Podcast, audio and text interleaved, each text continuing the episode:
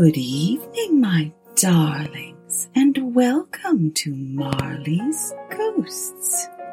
It's time for another Dread Time story. Now get yourselves all tucked in. Ready? Good. Let's begin. Tonight's story is The Vampire by John William Polidori. It happened in the midst of the dispensations attendant upon a London winter. There appeared at various parties of the leaders of the ton of noblemen, more remarkable for his singularities than his rank. He gazed upon the mirth around him as if he could not participate therein. Apparently, the light laughter of the fair only attracted his attention, that he might by a look quell it and throw fear into those breasts where thoughtlessness reigned. Those who felt the sensation of awe could not explain whence it arose. Some attributed it to the dead gray eye, which, fixing upon the object's face, did not seem to penetrate, and at one glance to pierce through to the inward workings of the heart, but fell upon the cheek with a leaden ray that weighed upon the skin it could not pass. His peculiarities caused him to be invited to every house. All wished to see him, and those who had been accustomed to violent excitement and now felt the weight of ennui were pleased at having something in their presence capable of engaging their attention. In spite of the deadly hue of his face, which never gained a warmer tint, either from the blush of modesty or from strong emotion of passion, though its form and outline were beautiful, Many of the female hunters after notoriety attempted to win his attention and gain at least some marks of what they might term affection. Lady Mercer, who had been the mockery of every monster shewn drawing room since her marriage, threw herself in his way and did all but put on the dress of a mountebank to attract his notice, though in vain. When she stood before him, though his eyes were apparently fixed upon hers, still it seemed as if they were unperceived. Even her unappalled impudence was baffled, and she left the field. But though the calm adulteress could not influence even the guidance of his eyes, it was not that the female sex was indifferent to him. Yet such was the apparent caution with which he spoke to the virtuous wife and innocent daughter, that few knew he ever addressed himself to females.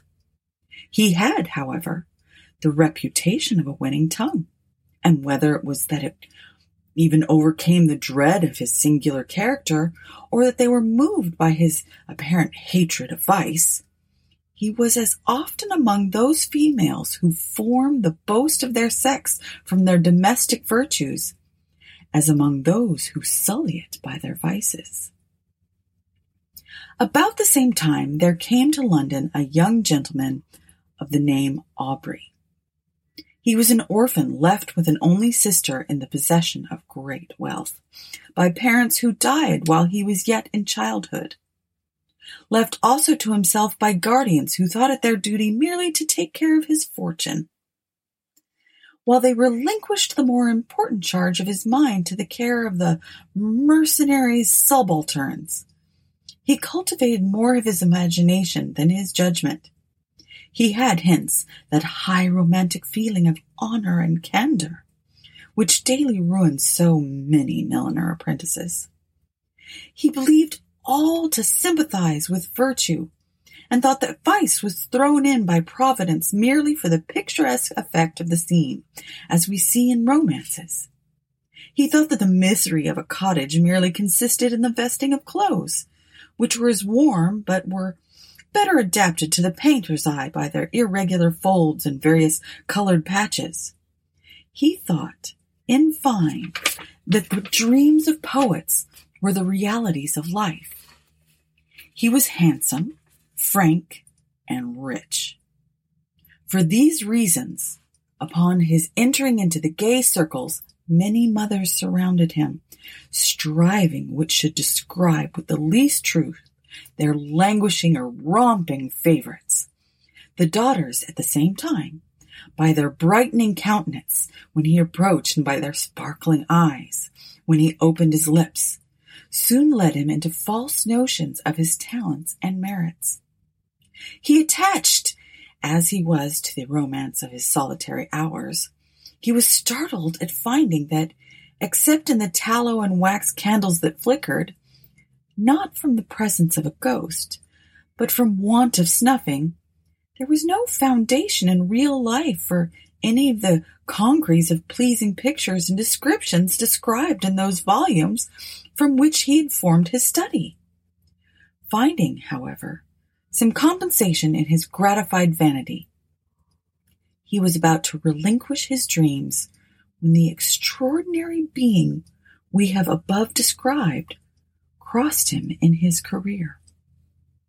He watched him and the very impossibility of forming an idea of the character of a man entirely absorbed in himself, who gave few signs of observation, external judgments, then the tacit assent to their existence, implied by the avoidance of their contact, allowing his imagination to picture everything that flattered its propensity to extravagant ideas, he soon formed this object into the hero of a romance and determined to observe the offspring of his fancy, rather than the person before him. He became acquainted with him, paid him attention, and so far advanced upon his notice that his presence was always recognized. He gradually learnt that Lord Ruthven's affairs were embarrassed and soon found, from notes of preparation, that he was about to travel.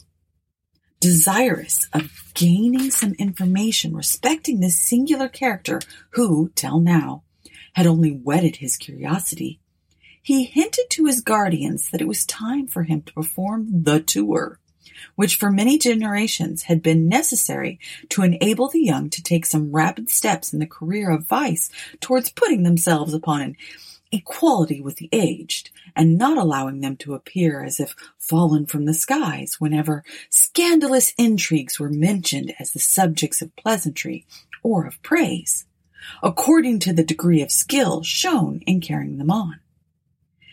They consented, and Aubrey immediately mentioning his intentions to Lord Ruthven, was surprised to receive from him a proposal to join him. Flattered by such a mark of esteem from him, who, apparently, had nothing in common with other men, he gladly accepted it, and in a few days they had passed the circling waters.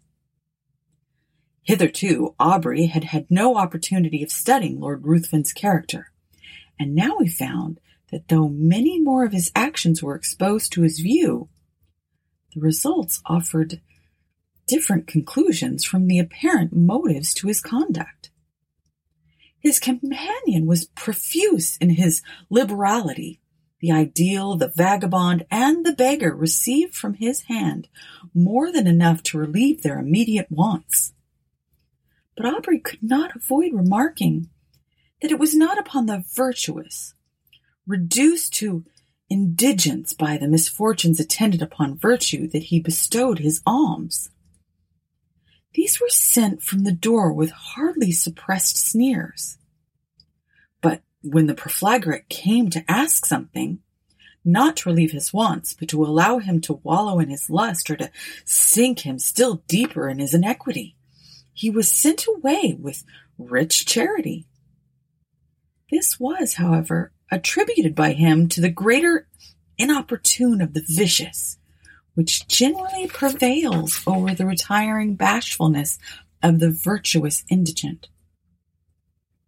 There was one circumstance about the charity of his lordship which was still more impressed upon his mind. All those upon whom it was bestowed inevitably found that there was a curse upon it, for they were all either led to the scaffold or sunk to the lowest and most abject misery. At Brussels and other towns through which they passed, Aubrey was surprised at the apparent eagerness with which his companion sought out the centers of all fashionable vice. There he entered into all the spirit of the faro table. He betted and always gambled with success, except where the known sharper was his antagonist. And then he lost even more than he gained. But it was always with the same unchanging face, which he generally watched the society around. It was not, however, so when he encountered the rash, youthful novice, or the luckless father of a numerous family, then his very wish seemed fortune's law. This apparent abstractedness of mind was laid aside, and his eyes sparkled with more fire than that of the cat whilst dallying with a half-dead mouse. In every town he left the formerly affluent youth torn from the circle he adorned, cursing, in the solitude of a dungeon, the fate that had drawn him within the reach of his fiend.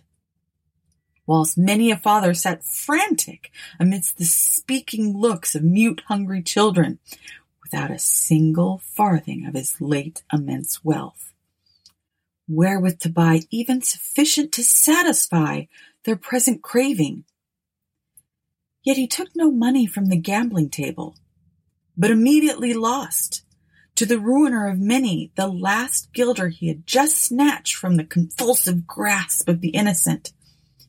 This might be but the result of a certain degree of knowledge, which was not, however, capable of combating the cunning of the more experienced. Aubrey often wished to represent this to his friend and beg him to resign that charity and pleasure which proved the ruin of all and did not attend to his own profit. But he delayed it, for each day he hoped his friend would give him some opportunity of speaking frankly and openly to him. However, this never occurred. Lord Ruthven, in his carriage and amidst the various wild and rich scenes of nature, was always the same. His eye spoke less than his lip, and though Aubrey was the near object of his curiosity, he obtained no greater gratification from it than the constant excitement of vainly wishing to break that mystery, which to his exalted imagination began to assume the appearance of something supernatural. They as soon arrived at Rome, and Aubrey for a time lost sight of his companion. He left him a daily attendance upon the morning circle of an Italian countess, whilst he went in search of the memorials of another almost deserted city. Whilst he was thus engaged, letters arrived from England, which he opened with eager impatience. The first was from his sister, breathing nothing but affection. The others were from his guardians. The latter astonished him. If it had been before entered into his imagination that there was an evil power resident in his companion, these seemed to give him sufficient reason for that belief.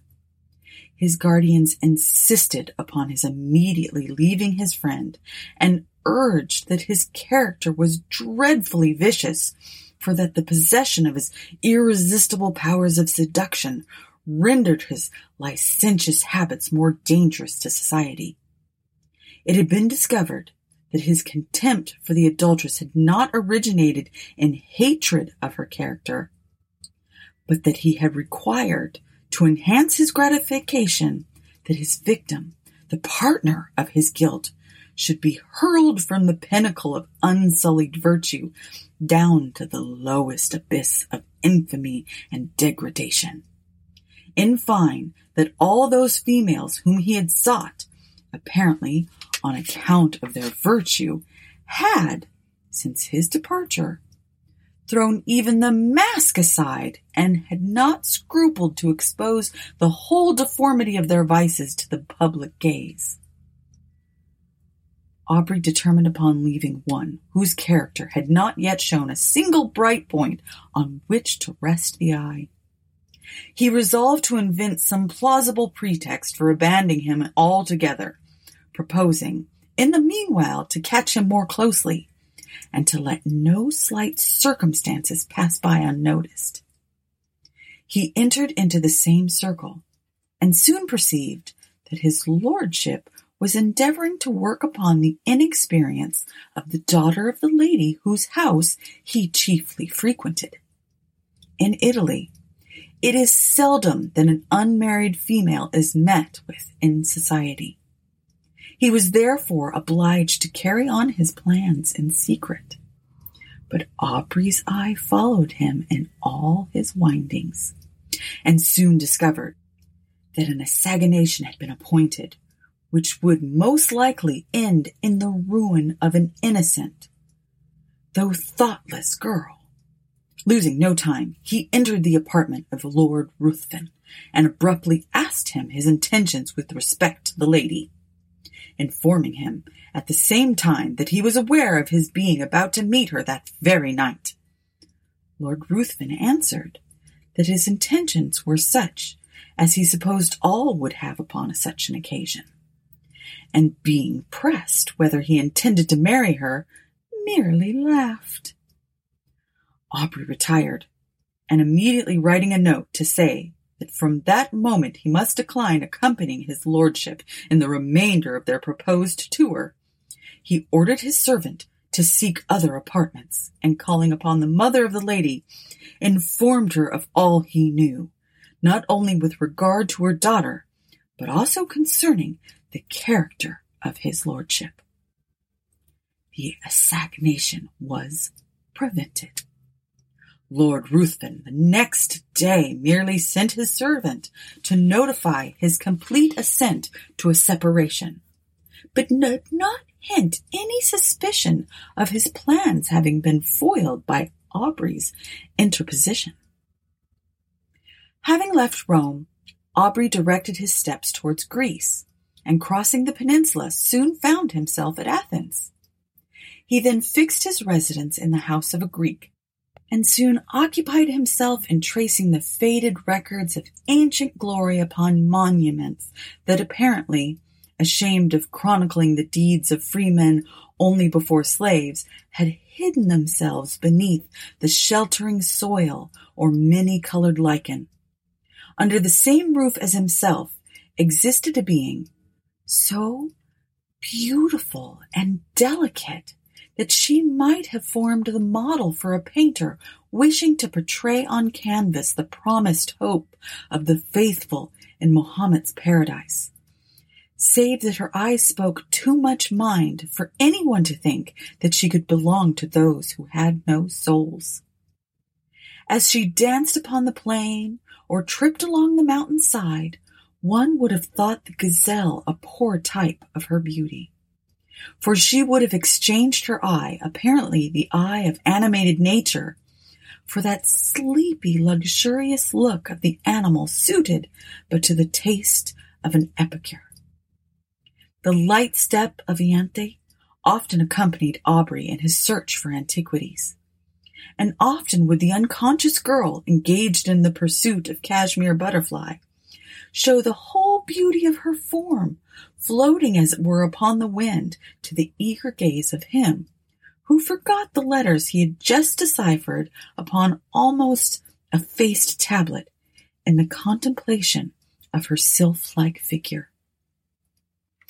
Often would her tresses falling, as she flitted around, exhibit in the sun's rays such delicately brilliant and swiftly fading hues it might well excuse the forgetfulness of the antiquary, who let escape from his mind the very object he had before thought of vital importance to the proper interpretation of a passage of Pausanias. But why attempt to describe charms which all feel, but none can appreciate? It was innocence, youth and beauty unaffected by crowded drawing rooms and stifling balls. Whilst he drew those remains of which he wished to preserve a memorial for his future hours, she would stand by and watch the magic effects of his pencil in tracing the scenes of her native place. She would then describe to him the circling dance upon the plain, would paint to him in all glowing colors of youthful memory the marriage pomp she remembered viewing in her infancy. And then, turning to subjects that had evidently made a greater impression upon her mind, would tell him all the supernatural tales of her nurse. Her earnestness and apparent belief of what she narrated excited the interest even of Aubrey.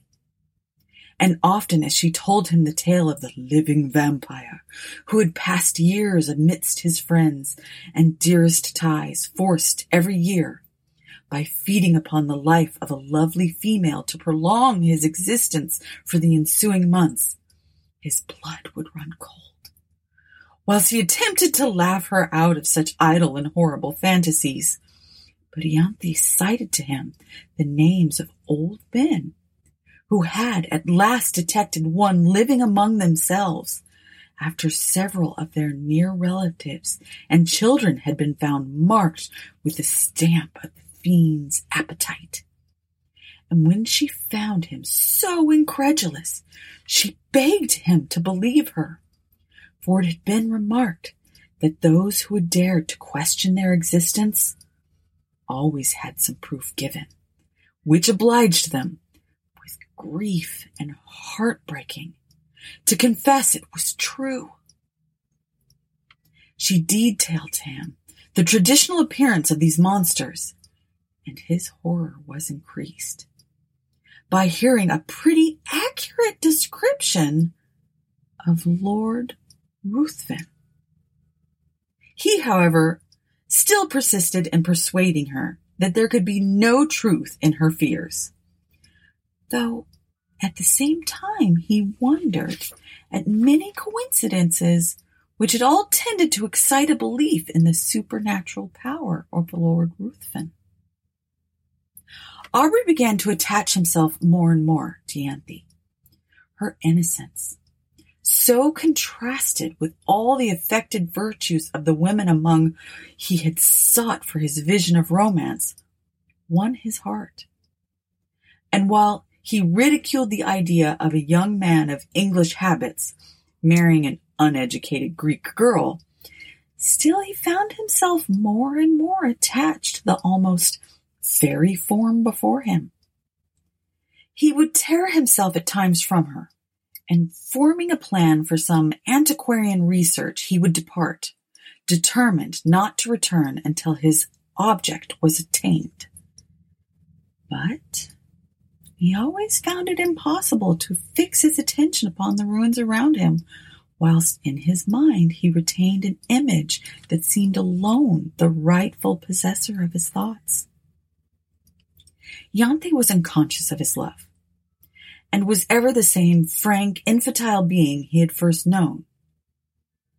She always seemed to part from him with reluctance.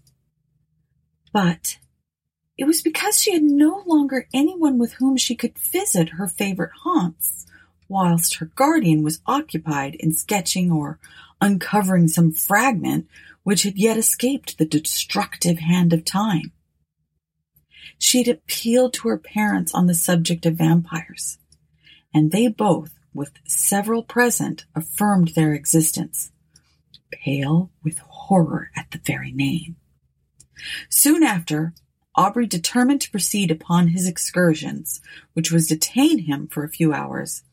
When they heard the name of the place, they all once begged of him not to return at night, as he must necessarily pass through a wood where no Greek would ever remain after the day had closed upon any, any consideration.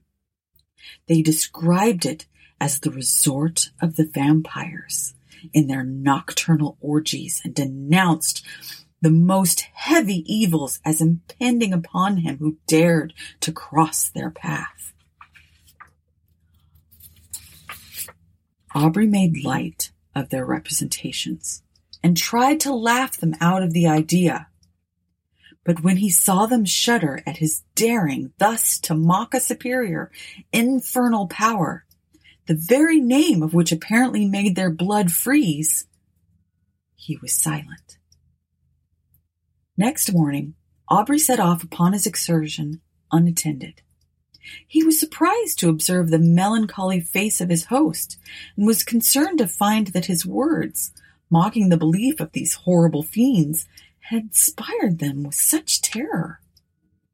When he was about to depart, Ianthe came to the side of his horse earnestly begged of him to return ere night allowed the power of these beings to be but in action.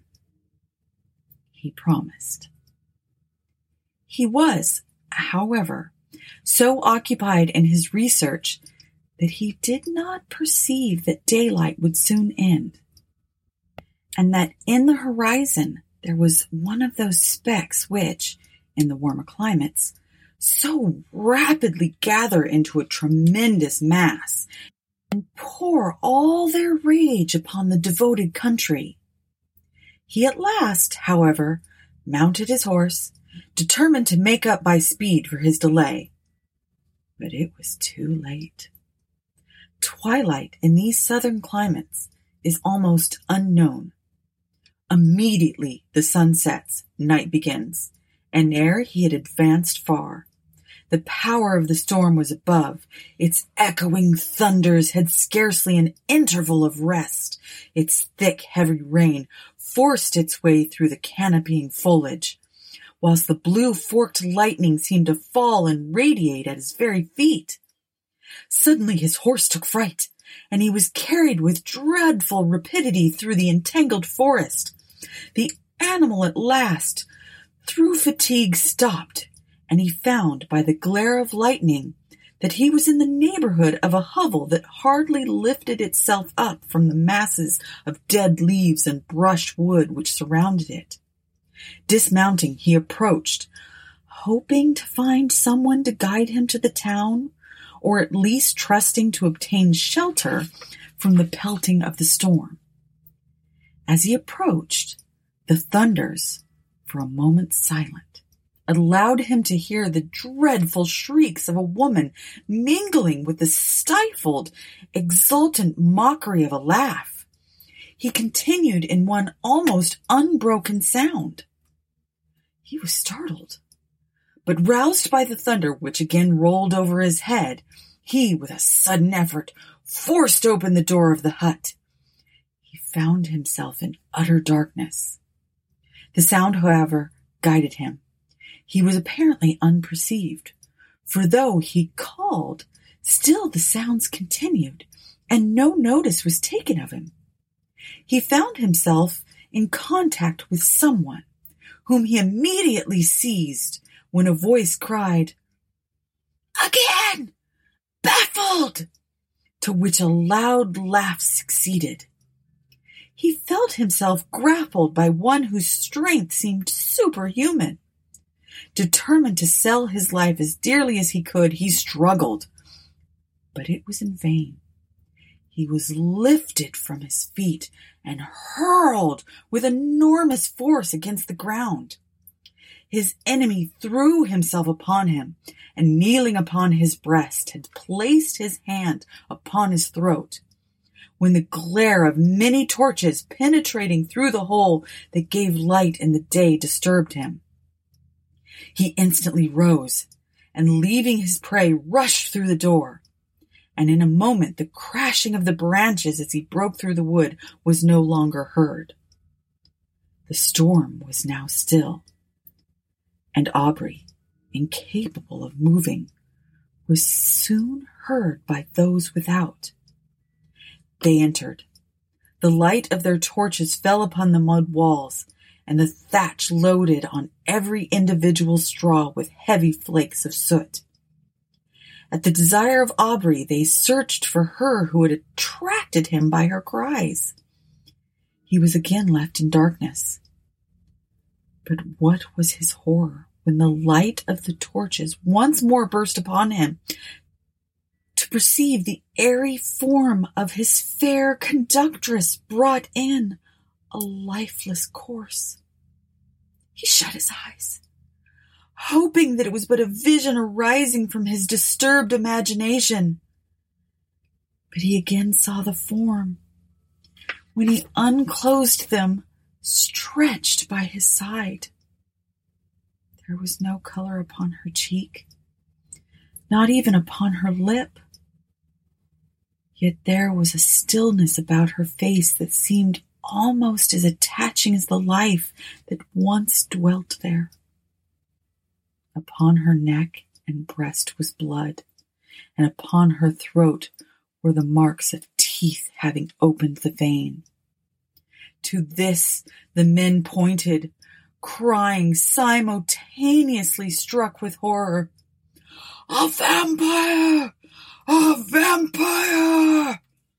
A litter was quickly formed, and Aubrey was laid by the side of her who had lately been to him the object of so many bright and fairy visions, now fallen with the flower of life that had died within her. He knew not what his thoughts were.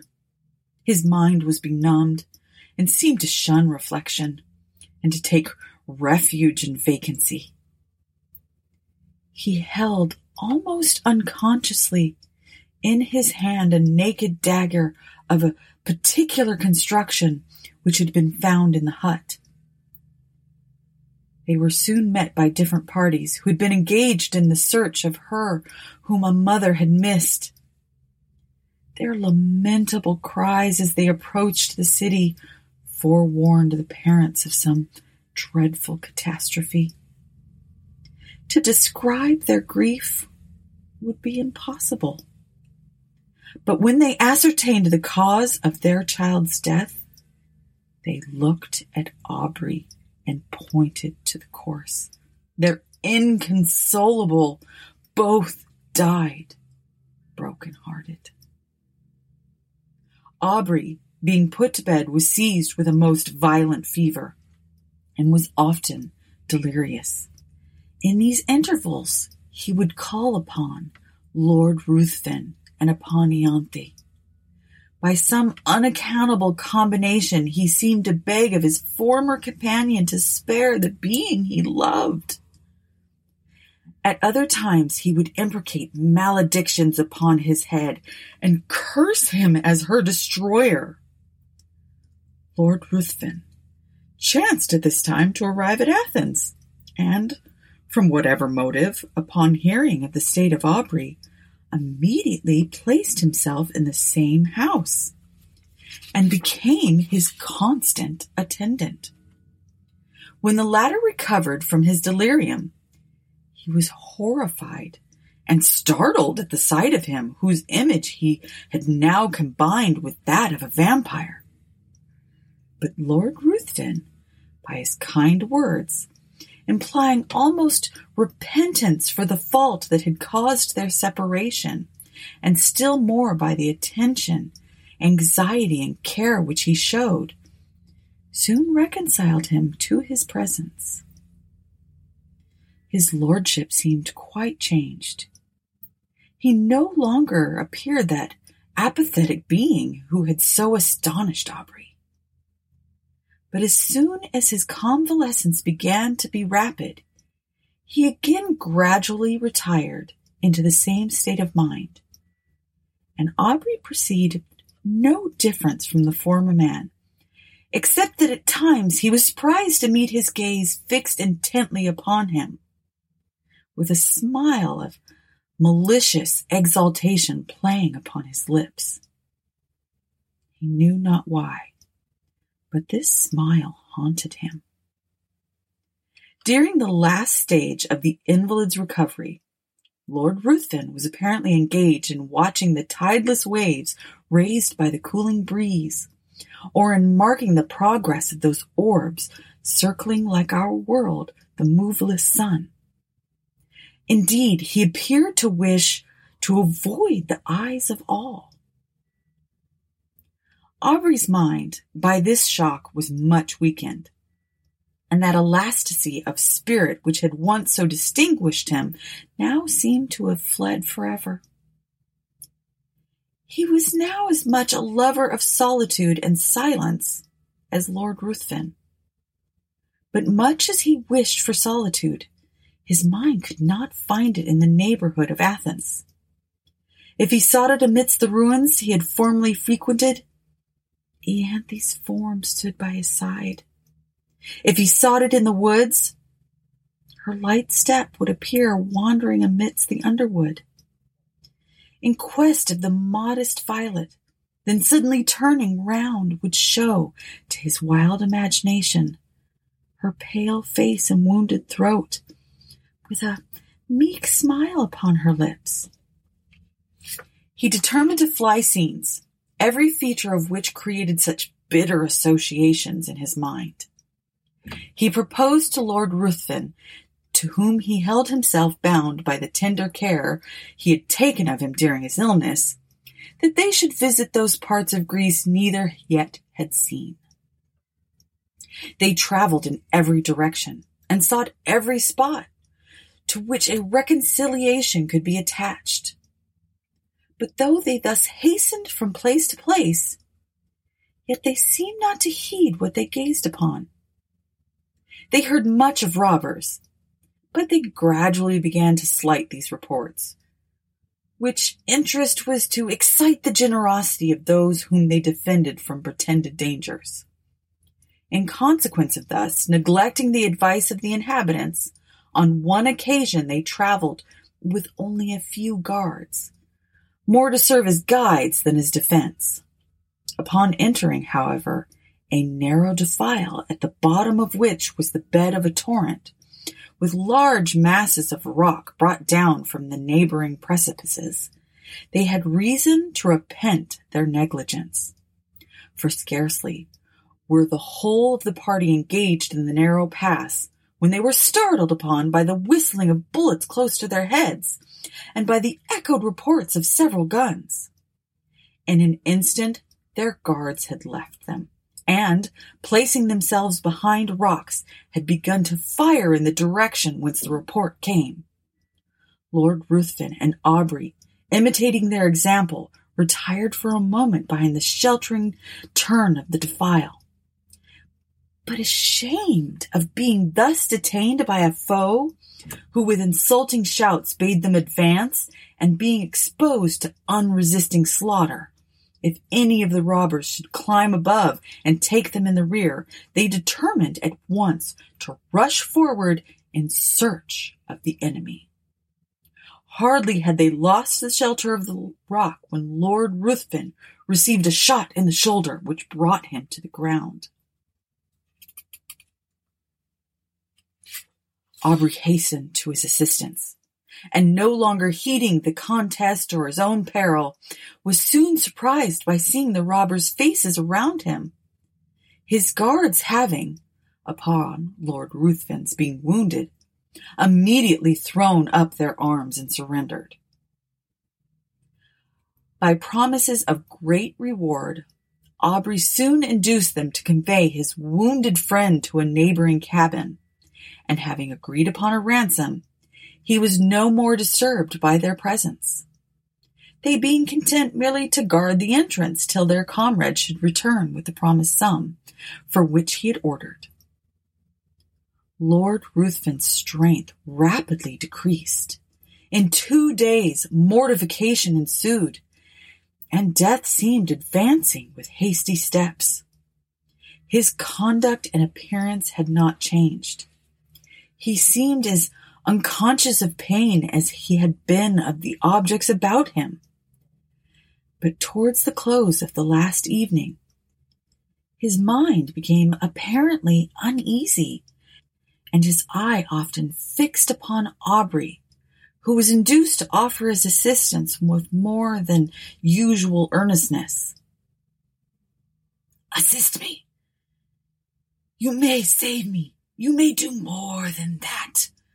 I mean not my life. I heed the death of my existence as little as that of the passing day. But you may save my honor, your friend's honor. How? Tell me how. I would do anything, replied Aubrey. I need but little. My life ebbs apace. I cannot explain the whole, but if you would conceal all you know of me, my honor were free from stain in the world's mouth. And if my death were unknown for some time in England, I, I put life. It shall be known. Swear, cried the dying man, raising himself with exultant violence. Swear by all your soul's reveries, by all your nature's fears, swear that for a year and a day you will not impart your knowledge of my crimes or death to any living being in any way, whatever may happen or whatever you may see. His eyes seemed to be bursting from their sockets. I swear, said Aubrey. He sunk, laughing upon his pillow, and breathed no more.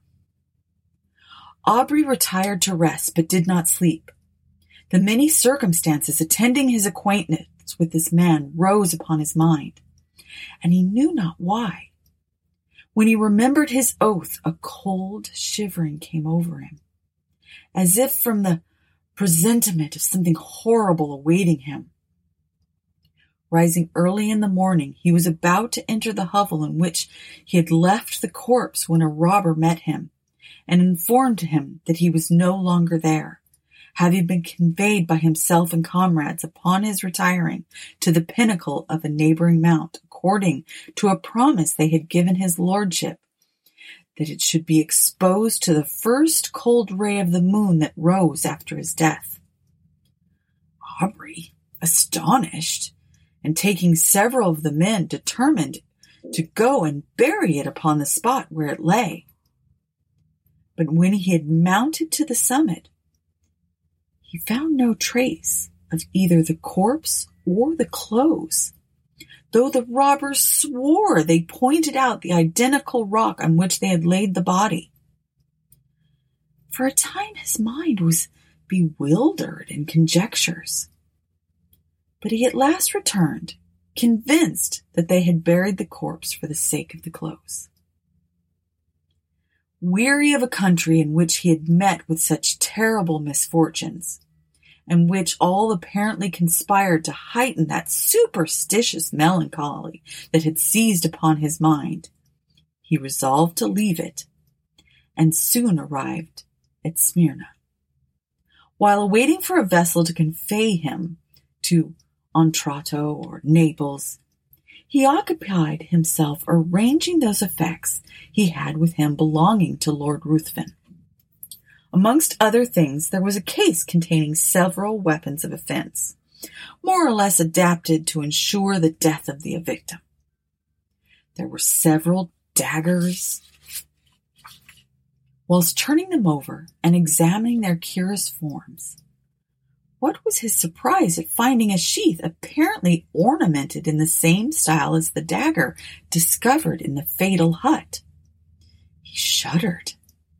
Hastening to gain further proof, he found the weapon, and his horror may be imagined when he discovered that it fitted, though peculiarly shaped, the sheath he held in his hand.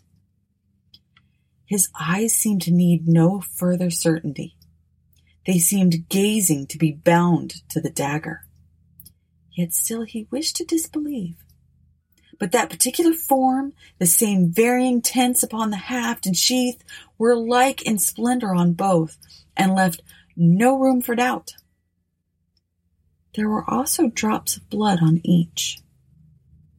He left Smyrna, and on his way home at Rome, his first inquiries were concerning the lady he had attempted to snatch from Lord Ruthven's seductive arts. Her parents were in distress, their fortune ruined, and she had not been heard of since the departure of his lordship. Aubrey's mind became almost broken under so many repeated horrors. He was afraid that this lady had fallen a victim to the destroyer of Ianthe. He became morose and silent, and his only occupation consisted in urging the speed of the postilions, as if they were going to save the life of someone he held dear. He arrived at Calais. A breeze, which seemed obedient to his will, soon wafted him to the English shores. He hastened to the mansion of his fathers, and there for a moment appeared to lose, in the embrace and caresses of his sister, all memory of the past. If she before, by her infantine caresses, had gained his affection, now that the woman began to appear, she was still more attaching as a companion. Miss Aubrey had not that winning grace which gains the gaze and applause of the drawing room assemblies. There was none of that light brilliancy which only exists in the heated atmosphere of a crowded apartment. Her blue eye was never lit up by the levity of the mind beneath. There was a melancholy charm about it which did not seem to arise from misfortune, but from some feeling within that appeared to indicate a soul conscious of a brighter realm. Her step was not that light footing which strays wherever a butterfly or a color may attract. It was sedate and pensive. When alone, her face was never brightened by the smile of joy. But when her brother breathed to her his affection, and would in her presence forget those griefs she knew destroyed his rest, who would have exchanged her smile for that of the voluptuary.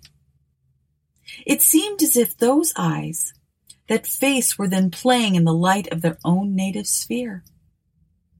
She was yet only eighteen and had not been presented to the world. If having been thought by her guardians more fit that her presentation should be delayed until her brother's return from the continent, when he might be her protector. It was now therefore resolved that the next drawing room, which was fast approaching, should be the epoch of her entry into the busy scene. Aubrey would rather have remained in the mansion of his fathers and fed upon the melancholy which overpowered him. He could not feel interest about the frivolities of fashionable strangers, when his mind had been so torn by the events he had witnessed. But he determined to sacrifice and to sacrifice his own comfort to the protection of his sister. They soon arrived in town and prepared for the next day, which had been announced as a drawing room. The crowd was excessive.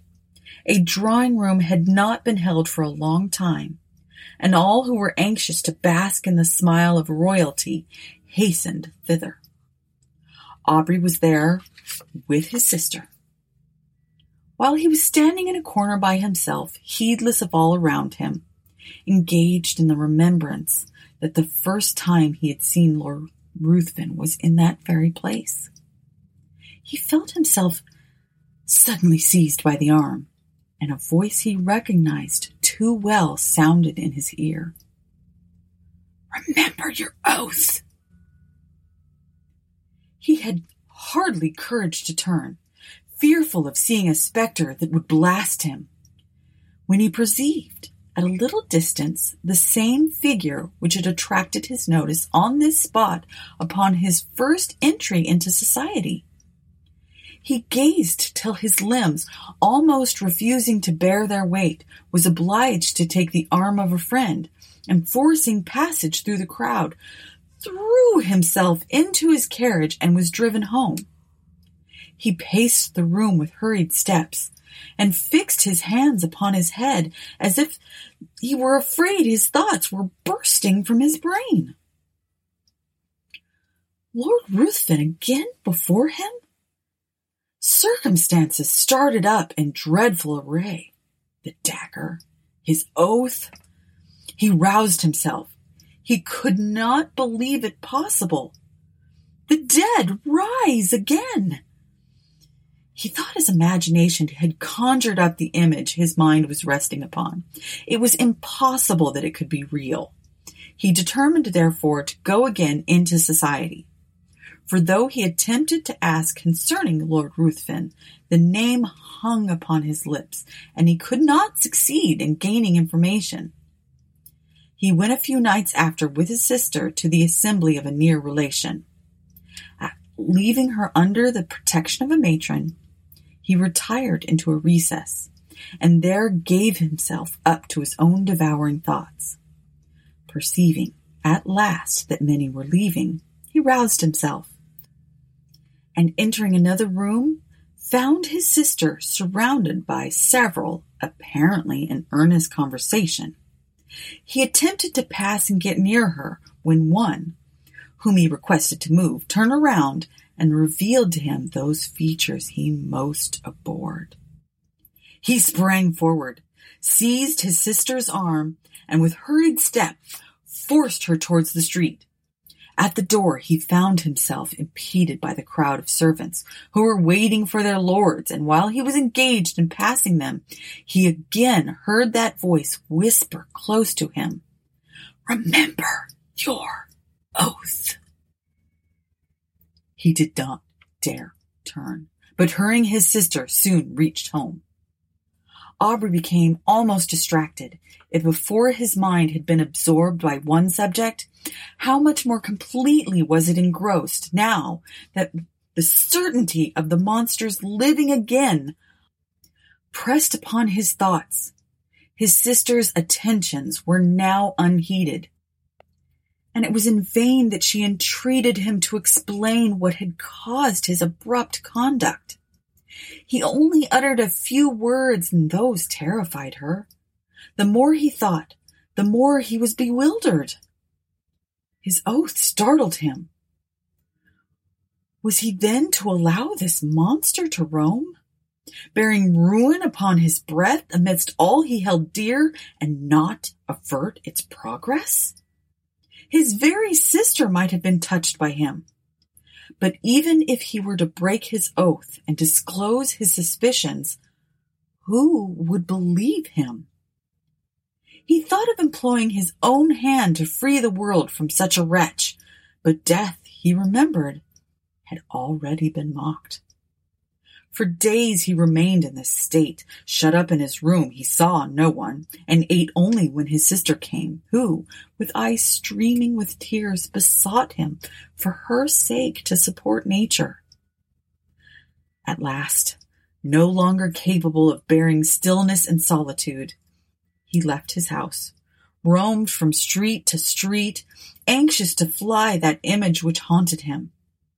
His dress became neglected and he wandered as often exposed to the noonday sun as to the midnight damps. He was no longer to be recognized. At first he returned with the evening to the house, but at last he laid him down to rest wherever fatigue took him. His sister, anxious for his safety, employed people to follow him. But they were soon distanced by him, who fled from a pursuer swifter than any, from thought. His conduct, however, suddenly changed. Struck with the idea that he left by his absence the whole of his friends, with a fiend amongst them, of whose presence they were unconscious. He determined to enter again into society and watch him closely, anxious to forewarn, in spite of his oath, all whom Lord Ruthven approached with intimacy. But when he entered into a room, his haggard and suspicious looks were so striking, his inward shudderings so visible, that his sister was at last obliged to beg of him to abstain from seeking, for her sake, a society which affected him so strongly. When, however, remonstrance proved unavailing, the guardians thought proper to interpose and fearing that his mind was becoming alienated, they thought it high time to resume again that trust which had been before imposed upon them by Aubrey's parents. Desirous of saving him from the injuries and suffering he had daily encountered in his wanderings, and of preventing him from exposing to the general eye those marks of what they considered folly, They engaged a physician to reside in the house and take constant care of him. He hardly appeared to notice it. So completely was his mind absorbed by one terrible subject. His incoherence became at last so great that he was confined to his chamber. There he would often lie for days, incapable of being roused. He had become emaciated.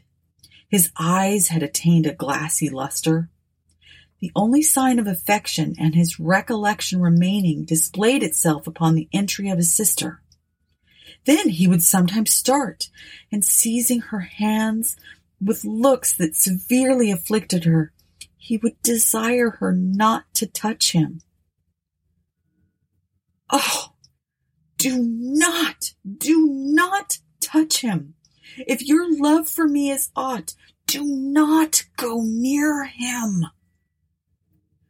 When, however, she inquired to whom he referred, his only answer was, True, true. And again he sank into a state whence not even she could rouse him. This lasted many months. Gradually, however, as the year was passing, his incoherences became less frequent, and his mind threw off a portion of its gloom, whilst his guardians observed that several times in the day he would count upon his fingers a definite number and then smile. The time had nearly elapsed upon the last day of the year. One of his guardians, entering his room, began to converse with his physician upon the melancholy circumstance of Aubrey's being in so awful a situation when his sister was going next day to be married. Instantly, Aubrey's attention was attracted. He asked anxiously to whom. Glad of this mark of a returning intellect, of which they feared he had been deprived, they mentioned the name of the Earl of Marsden. Thinking this was a young earl whom he had met within society, Aubrey seemed pleased, and astonished them still more by his expressing his intention to be present at the nuptials and desiring to see his sister. They answered not, but in a few minutes his sister was with him. He was apparently again capable of being affected by the influence of her lovely smile for he pressed her to his breast and kissed her cheek, wet with tears. Flowing at the thought of her brothers being once more alive to the feelings of affection. He began to speak with all his wonted warmth and to congratulate her upon her marriage with a person so distinguished for rank and every accomplishment, when he suddenly perceived a locket upon her breast. Opening it, what was his surprise at beholding the features of the monster who had so long influenced his life? He seized the portrait in a paroxysm of rage and trampled it underfoot. Upon asking her why he thus destroyed the resemblance of her future husband, he looked as if he did not understand her. Then seizing her hands, and gazing on her with a frantic expression of countenance. He bade her swear that she would never wed this monster, for he. But he could not advance. It seemed as if his voice again bade him remember his oath. He turned suddenly around, thinking Lord Ruthven was near him, but saw no one.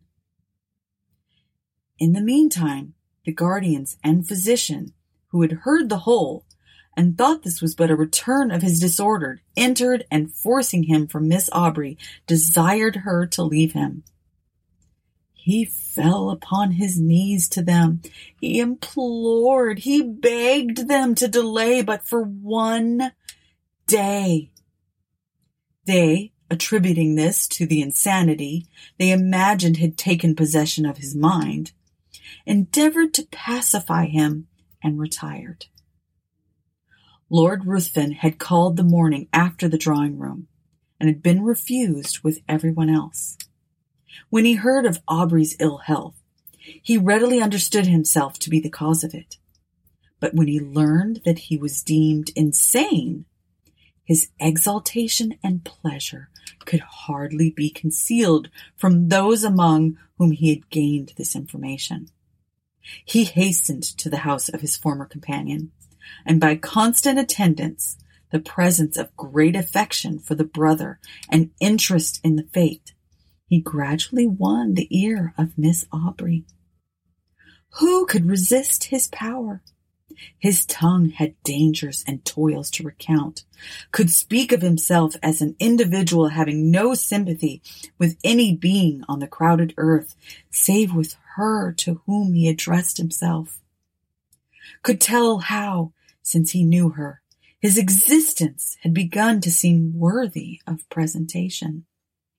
If it were merely that he might listen to her soothing accents, in fine, he knew so well how to use the serpent's art, or such was the will of fate, that he gained her affections. The title of the elder branch falling at length to him, he obtained an important embassy, which served as an excuse for hastening the marriage, in spite of her brother's deranged state, which was to take place the very day before his departure for the continent. Aubrey, when he was left by the physician and guardians, attempted to bribe the servants, but in vain. He asked for a pen and paper. It was given him.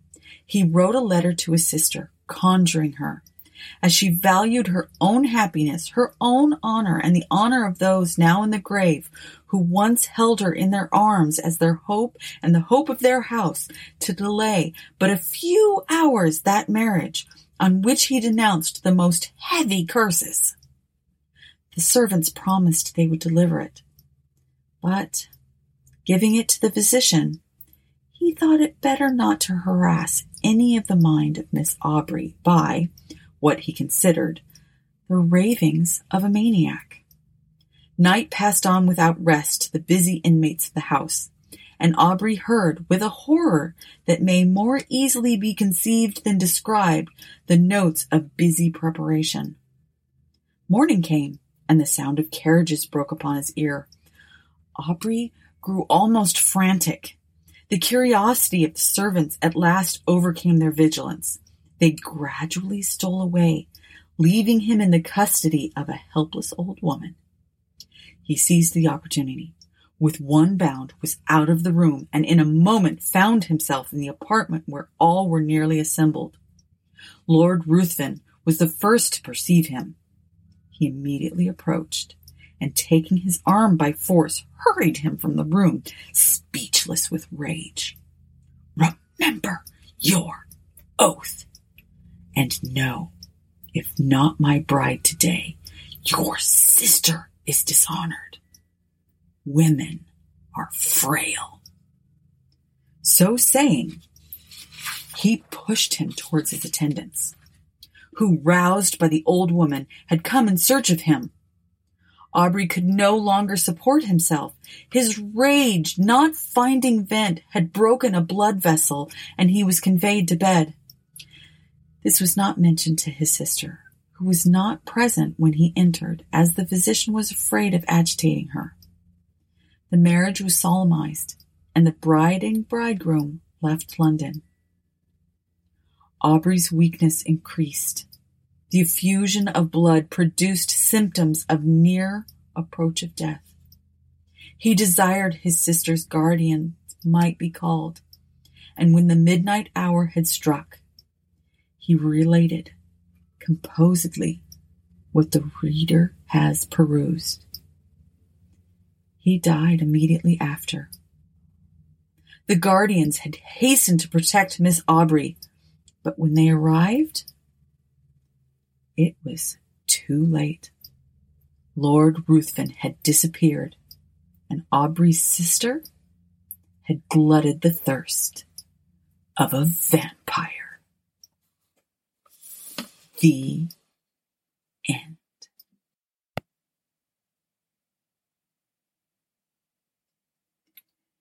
Thank you for listening to Marley's Ghosts with me, your ghostess, Deborah Marley.